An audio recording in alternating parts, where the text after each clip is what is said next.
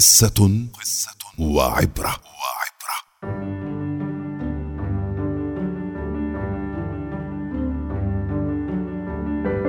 يحكى أن إمبراطورا من أباطرة الصين الحكماء كان له العديد من الأعداء داخل حكمه وكان أعداؤه يضايقونه في حكمه لدرجة أنه أقسم في يوم من الأيام أن يمحو عن الأرض جميع أعدائه ويقضي عليهم قضاء مبرما.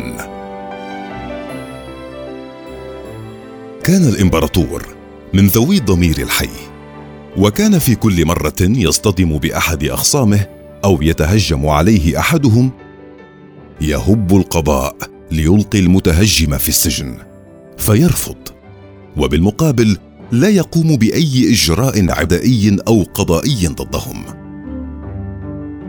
لكنه في كل مناسبة كان يقرر قسمه بأن يمحو عن الأرض جميع أعدائه. وهكذا انتظر جميع الشعب انتقام الإمبراطور من أعدائه وأخذوا يتوقعون ماذا سيفعل. وذات يوم عمم الإمبراطور على المملكة قرارا إمبراطوريا. يدعو إلى تأسيس حديقة حيث يحق لجميع معارضيه وأخصامه الدخول إليها والخطابة فيها بما يروق لهم حتى ولو كان ذلك انتقادا للإمبراطور بذاته. راق الخبر لأعداء الإمبراطور. بعد أن اطمأنوا إلى أنه لا يضمر لهم شرا في مشروعه. لكن الخشية لم تفارقهم خوفا من قسمه القديم.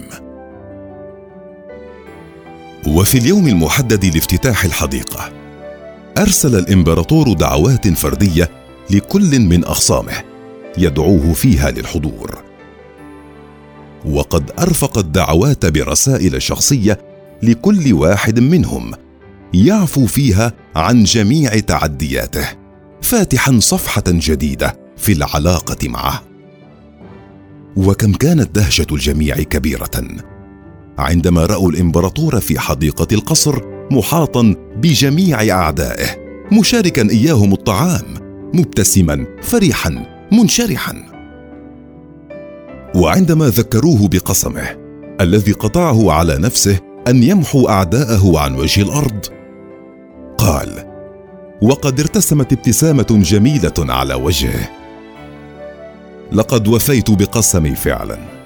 فالآن ليس لدي أعداء. لقد جعلتهم جميعا أصدقائي.